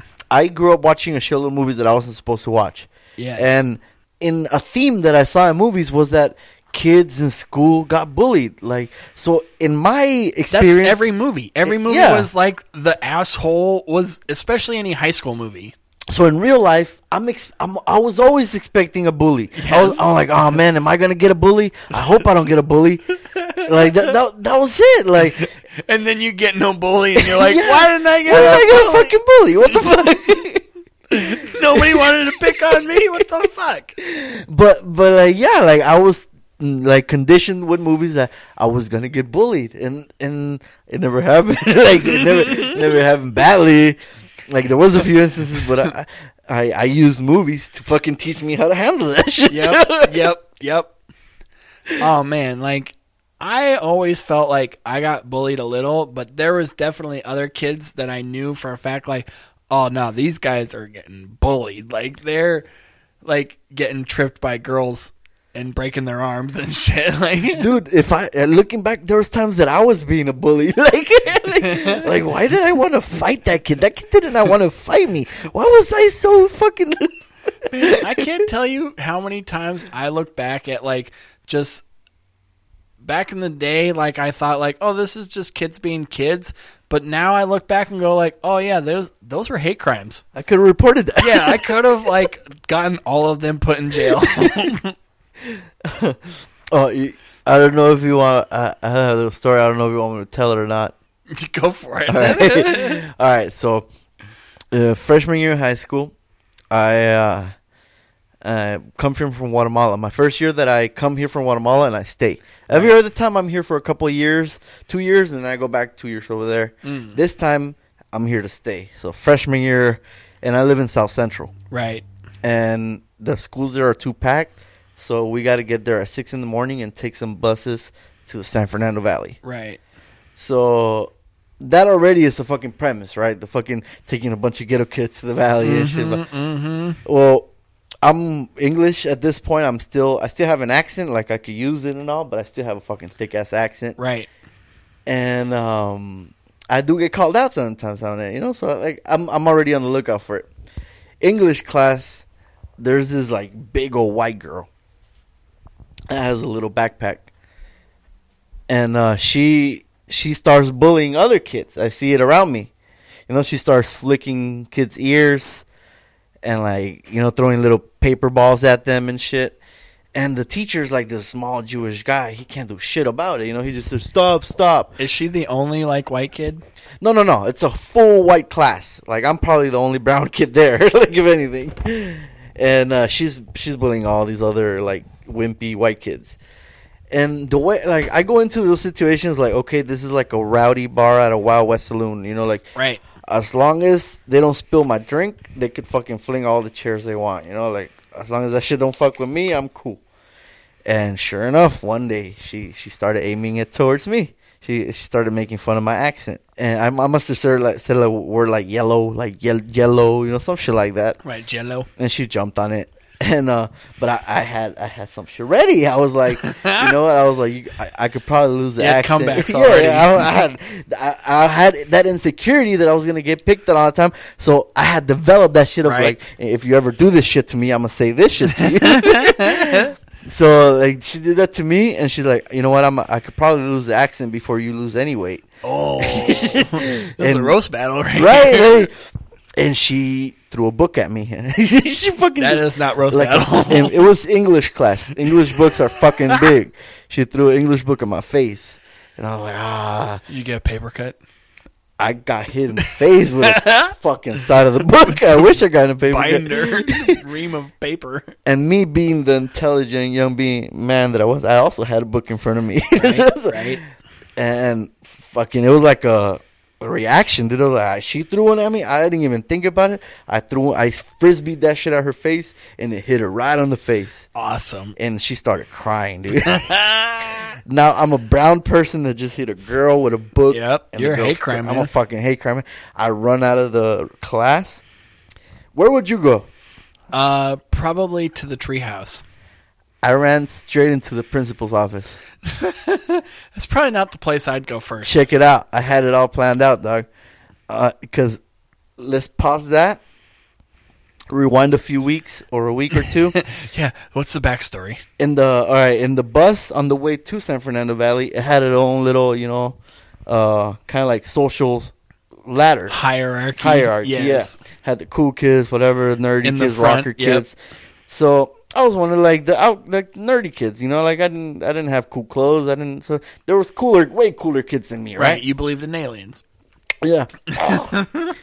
and um, there was this fucking there was this kid I kind of like.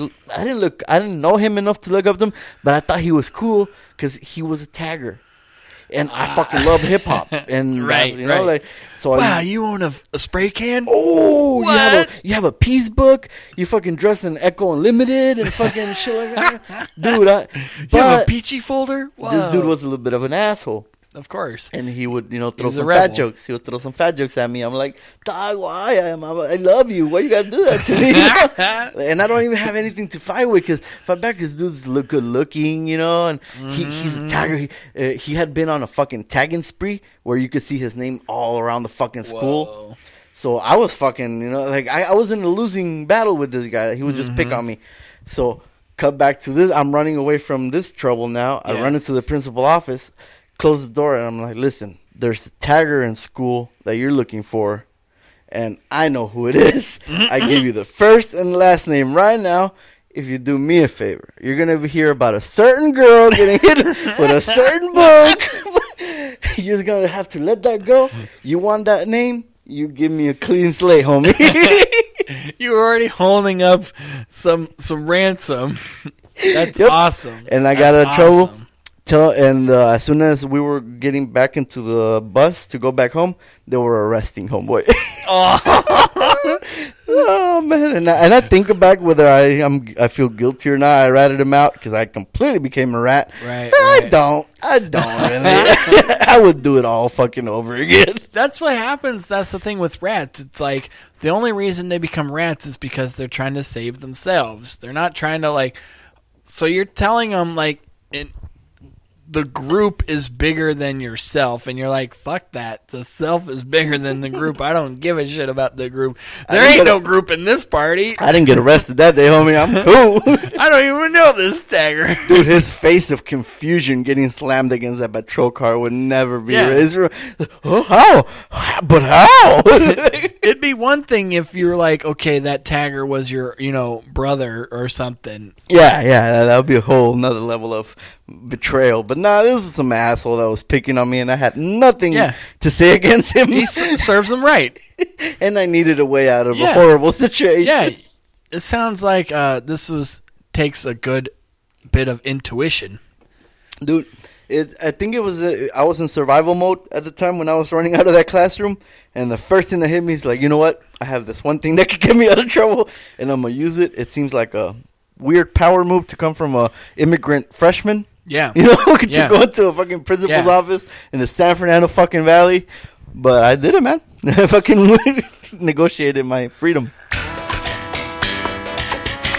We But should make our own rom com. What haven't you seen in a rom com before? What I Do we want to see like a successful gay rom com? Would you want to see that? Is that the next move? A rom com with two transgendered people? Yes, but like the girl, They don't know that each other's transgender. Yes, yes. And then they later find out, oh, you were lying to me about transgender. Well, I was lying to you about that, that being will trans. be the this generation. Yes, it's just that they're both they both used to be men and now they're going to or one was a man and now wants to be a woman and then the other is a woman and wants to be a man. What's that one with the uh, dude to play Wolverine that dies? Yeah. P.S. I love you. No, no, that's that's Gerald Butler. Oh, Gerald Butler. P.S. I love you. I like P.S. I love you. And Hugh Jackman and Hugh Jackman. They were both in it, right? I thought he's Wolverine, right? Which who comes out in it? Hugh Jackman or P.S. I love you. I don't remember that one. Who's the girl? That's Hugh Jackman. I think it's pretty sure. It's yeah. I I mean I know of the movie. I just don't know who's starring in it at this moment. And it's an annoying white girl. I think that was like one of the the girl I didn't like in that movie, but it's like. This Do you like stupid. movies? Do you like rom coms that have a little bit of magic in them? I wouldn't. Yeah. Like Yeah. it's Stardust. I don't know if you've ever seen Stardust. Mhm, Stardust. Stardust, yep. De Niro fucking came out of nowhere, and I was like, "What are Yeah. you doing here?" That's a, that's a, a lot of like magic.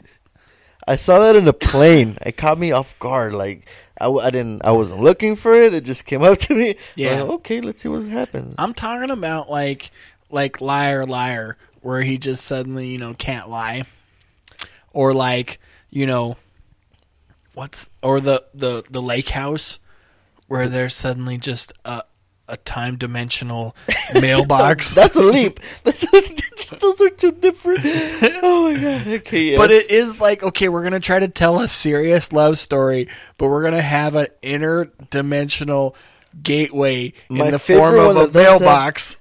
um, uh, something something of the spotless mind.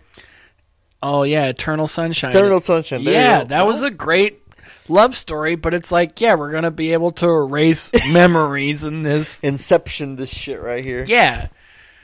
So I always like that about like certain rom coms where it's like we're gonna have a little bit of magic. And the same dude made like three weirder ones afterwards. Mhm. or Oh yeah, the like- Charlie Kaufman movies are always great.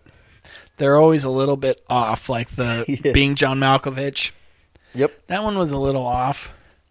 Uh, adaptation. Do you ever see that movie? Uh, is that the Nicolas Cage? Yeah, where he plays his own Parts of brother. it I've seen. Yeah, it's a weird one. Uh, I like this latest one that he made that was all stop motion animation. It was uh, called Anomalisa.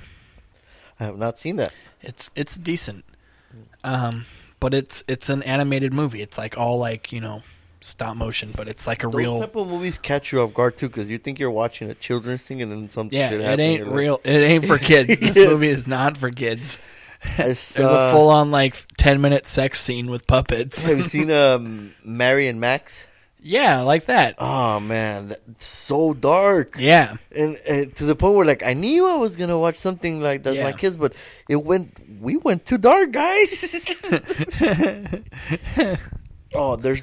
Did I you can't- watch Sausage Party? I still haven't seen Sausage Party. It was all right. I mean, I think they they did it because you know they can, Mhm. but and the animation was all right. But it, I I feel like you know it's not going to be like held up to like Pixar standards or anything. Yeah. it's it was it was like good enough. but the storyline was like, come on, guys. Like I wish, like my fifth stoner premise got turned into a mov- movie. Like it felt like this was their like fifteenth stoner premise. And and if like, you've been what if we had a talking hot dog that like wanted to fuck a bun? And, and I feel that the people that find that movie a problem are the ones that are just you know jumping on that on that kind of train. But if you've been watching that shit since super bad, you could kind of tell that they've had to run through some notebooks to start to keep making. Oh yeah, movies. this is definitely like almost like you're getting to the bottom of the barrel, Yeah, aren't yeah. you guys? yeah. Hot Tub Time Machine gave me Mm, something about that movie. Told me that like at least this was the end was like kind of a good premise. I don't know. The end of the world, and then a bunch of movie stars are like held hostage. I don't know. No, so, I'm saying so from that group of people, you already know that they're they're just going off a, of a checklist or a notebook that they're. That's just the thing. It's like when already. you're at that level, whatever you think of is like somebody's like, oh well, yeah, that sounds good. We'll make that.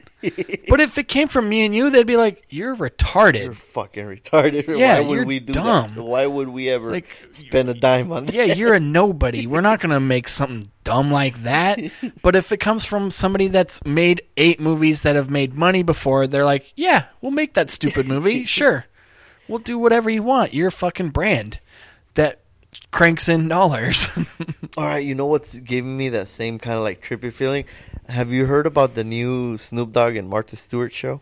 yes, on VH1. Yeah, That's that, that's the shit that makes me feel like if we went back in time t- 10, 15 years, somebody would be joking. Like, Yep. imagine Yep. somebody making a fucking show with Martha Yep. Stewart and Snoop Dogg, and you see it and it plays out exactly like that. They're cheesy as fuck. Yep. Yep. and that's the thing. If you or I tried to pitch that show, they'd be like, "Shut the fuck up, stoner. Get the hell out of here. Who even let you in this building?" but then like Snoop himself or some buddy of Snoop says, "Hey, wouldn't it be funny if this happened?"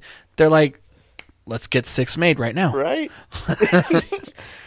And I think that's what makes Hollywood kind of cool, but not that cool is that like once you've established yourself, you've created now a wave of now if you made one good thing, you can now make eight shitty things cuz you made that one good thing at the beginning. J.J. Abrams. but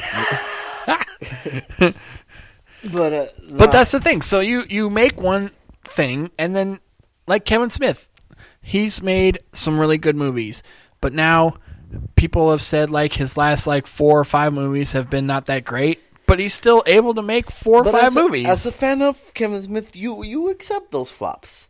Yeah, I feel that if you if you follow him this long, like I like what was the one cop the the cop buddy movie that he made with like uh with oh the Kevin Hart and Ice Cra- Cube. no, it no, was like- Bruce Willis. No, it was Bruce Willis and Tracy Morgan. Okay, yes. I'm so, that's so racist for me. to think of it. but yeah, I remember that. That that that one was all right, but then his that last was a two dialogue party. That was the nothing. I liked but Red State. Red State was tight. Raced. It was amazing. Red State was amazing. Yeah, but Also, then after what Red better St- use of Michael Parks than fucking Red State? Exactly. But that's the thing. So after he makes Red State, he makes Tusk, and then he makes Yoga Hosers, and you are and both of those movies. I still haven't seen Yoga Hosers. How's Uh, that? don't. No. Okay. I watched it just because I got it for free, and and it's like yeah, it's, I- I there's a reason why it got twenty percent on Rotten Tomatoes. It's not because the reviews are so way skewed. It's like yeah, it's not that good. I'm not saying he's a horrible person that should never make another movie ever in his life, but I'm just saying like when you make a few good movies that are Clerks, Mallrats, Chasing Amy. Then you can make eight shitty movies, and people will be like, "So what? He made those good movies still." Yeah, because you it doesn't rely on the studio saying yes or no. It relies on whatever fans are able to stick with It's it. just- stick with it, and you're putting out your own shit. But here's the thing: when if when it's us still coming out, we don't have any credits. The only way we're gonna have success is if we have like a fucking hit the first thing coming out. Oh, like, Oh, yeah. we have to have our first thing always be famous. Like if your first thing is stupid and Uh-huh. piece of shit, then you're not gonna get that five extra. But if it's good, then you get the five extra. Now, uh, do you hold Tusk against Kevin Smith? Tusk was all right, but not my favorite. yeah, I wouldn't defend as to be good, but uh, people are like they hate. I saw Kevin it. At, I saw it in the theaters, thinking, okay, this is going to be interesting. Not thinking, oh, this is automatically Kevin Smith. I'm going to love it. But I already knew going in, like this is a movie. He, Yes. because I heard the podcast and everything, and the Exactly. podcast, the Fucking podcast was hilarious. The podcast, believe me, That's the only reason that I forgive the movie because it came from a fucking pot smoking. and I'm envious. I'm envious. There's, you know, how many podcasts I've made of movies or or premises or just ideas that I've thought in my head of like this would be amazing to watch or do. I the fact that he could do it, I'm already like props on you. Props on you because you have had the ability to think of an idea like that and then go do it. I can only think of the ideas. I don't. I don't have the means to do it. I don't have like the the the connections and the money and the know how to go like, hey, me and JJ thought of this like cool premise of this next rom com. Let's But go now make to, it. to be fair, he they weren't riffing on it knowing that it was going to be made. It was No. It was completely just bullshit. He bullshitted it, but then after the fact, he was like, "Hey, that was funny. Yes. let's go now do this." because that it- on its own would be funny. Right. The fact that you would make a movie out of something stupid that you just said. But in six weeks, are we going to be able to go, hey, that podcast that we did, that was pretty funny. We should go do it. And then six months later, we have a, a rom com made by JJ and D. Williams. With Rude Morales as the bad guy, Right. petting horses. He's the evil villain in the rom com movie, Petting Horses. I'm trying to break up 2016. the- enough trying to break up the two transgendered people. It's hard to believe that there's not one director listening to this going, you know what, that would be fucking gold. Now, I will say, like, you know how famous uh, or how popular uh, that mo- movie Tangerine was? That that transgender movie I still haven't seen that. that was made on an iPhone. I still haven't seen that. Yeah. but I, I heard. I heard So- of it. Yeah, That was a, a indie film darling. So now, if we made a movie about two transgender people on an Android phone, then we'd probably make twice as much money. you mean the movie? You know, on the, video new Google my phone, iPhone? on the new Pixel phone, we could make a a new rom com with two transgender women. Well, I have a video with two trannies in my phone, but I don't think it would qualify for any award. it's gonna be qualified for Sundance soon. Sundance will not approve. That's a, that sounds like the time I uh, had sex with two women on the same day.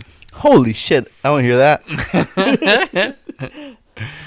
like I was kind of kind of breaking it off with this one chick, and I was you know kind of trying to say like, hey, we can't be together, blah blah blah, because in reality, I was trying to get with this other girl, Mhm. and so I end up like going on a date and then hooking up with the girl that I wanted to hook up with. And then after I'm in like that, I don't know, what do you want to call it? Like, um, refraction period. Okay. she leaves. And then the other old girlfriend calls me up a second time and goes like, we should really hang out. And, you know, if you want me to come over, I can, you know, make you want me to come, you know, hang out just that much more. And it's like, uh, what are you saying? And she's like, I'll suck your dick. and you're like, well, well, you know, in my head, I'm like, well, I already got my dick sucked once today, but twice, why not? Like, who does? I already it, met know? my quota for the Yeah. day, but who's to stop me from putting in some extra credit? Especially when she's like, "Hey, do you want me to come over and do this?" yes. And then okay, so you I have it go down. And then because life is not with me and the universe is like slowly fucking with me, as the one girl is the the old girlfriend is leaving from the second party, the first girl shows up because she lost her hair barrette and she's just so happened to wanting to come back to my house to make sure it wasn't there. Now these girls don't know each other. They don't know each other, but they know each other. They don't know that they're both hanging out with me. That's what I'm thinking. Like, do But they, do you know each other. That's what I'm. Do are you sure that they weren't communicating? Maybe. Okay, but this was huh? kind of before cell phones. Okay, okay, okay. Keep on. Sorry, sorry. But they knew each other because we all worked in the same company. Okay, okay. So they knew of each other, but they didn't know like, oh, you're hooking up with him and I'm hooking up with him. No, but There was no way they're gonna. No. Okay, okay. Until that moment when she shows up, going, "Hey, is where's my hair barrette?" And then the other girl is like, "I don't know, I'm just leaving." And then of course she's like, "Well, why are you here?" And then of course she's like, "What do you mean? Why am I here? I'm sucking his dick." and then she's like, "Well, I was just sucking his dick before you were. What the hell?" And then of course You owe me a soda. yeah. and then they both turned to me going, We both sucked your dick. What the hell?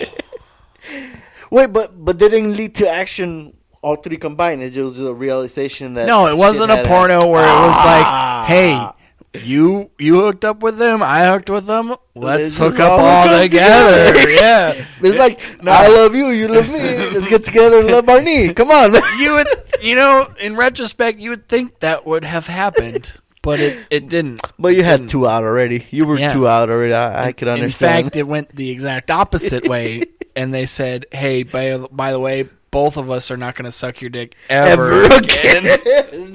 Fuck. Of course, it would go that way. Guess what?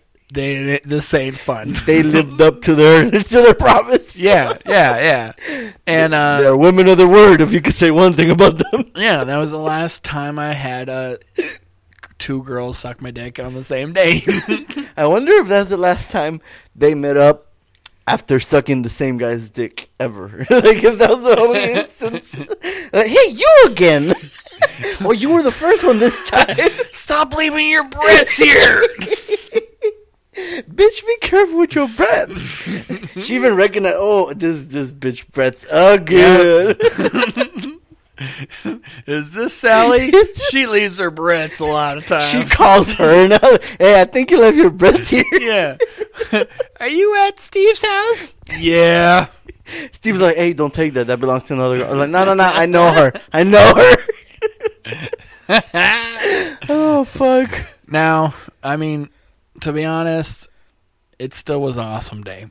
Hey. Still, I don't see how you could call that an awesome day, man. I mean, how how many times have you had your dick sucked twice? Not many. Even if it went horribly wrong later. Not a lot of men can say that. yeah.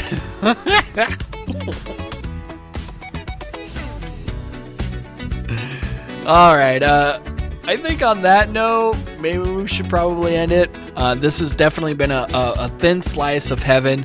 Thank you again, JJ or Jose Juan. nah, man. Thank you. It's been fucking awesome. I didn't think it was gonna be this fun. I was gonna be like, man, I should probably flake. I manned up. yeah, fucking. nah, this was dope, man. Thank you. Anytime you want, any anybody flakes, let me know. Definitely, I will. And uh, if- do you want to uh, plug anything? Uh, do any dates? Any uh, uh, social media sites that I you have um, promote? JJ's Stash Box on Facebook if you want to follow that. I haven't posted in a bit, but I should post about the TV shows I'm watching. Other than that, uh, I'm open mics around Long Beach and San Pedro weekly, so just catch me there. All right, guys. Well, thanks again for tuning in to this week's What uh This Comics Life with your host, me, D. Williams, aka Daryl Williams, aka Dumbass, aka Drunk Guy that's definitely hanging out with some uh, favorite friends and also uh, telling probably too much about their personal lives. okay, do you have a Twitter? What What's the Twitter? I have Twitter. It's uh, at JJ Pazos. JJ Pazos. J A Y J A Y P A Z O S. JJ Pazos. Follow me on Twitter. Definitely. And if you want to follow me, definitely go to the D Stories, the D Stories at Twitter, or you can go to This Comics Life on Facebook or Instagram, or you can hit me up on the archaic email, which is thiscomicslifepod at gmail.com. Definitely hit us up at wherever you find podcasts. It's all there. Subscribe and tell a million friends. And thank you again, and peace out.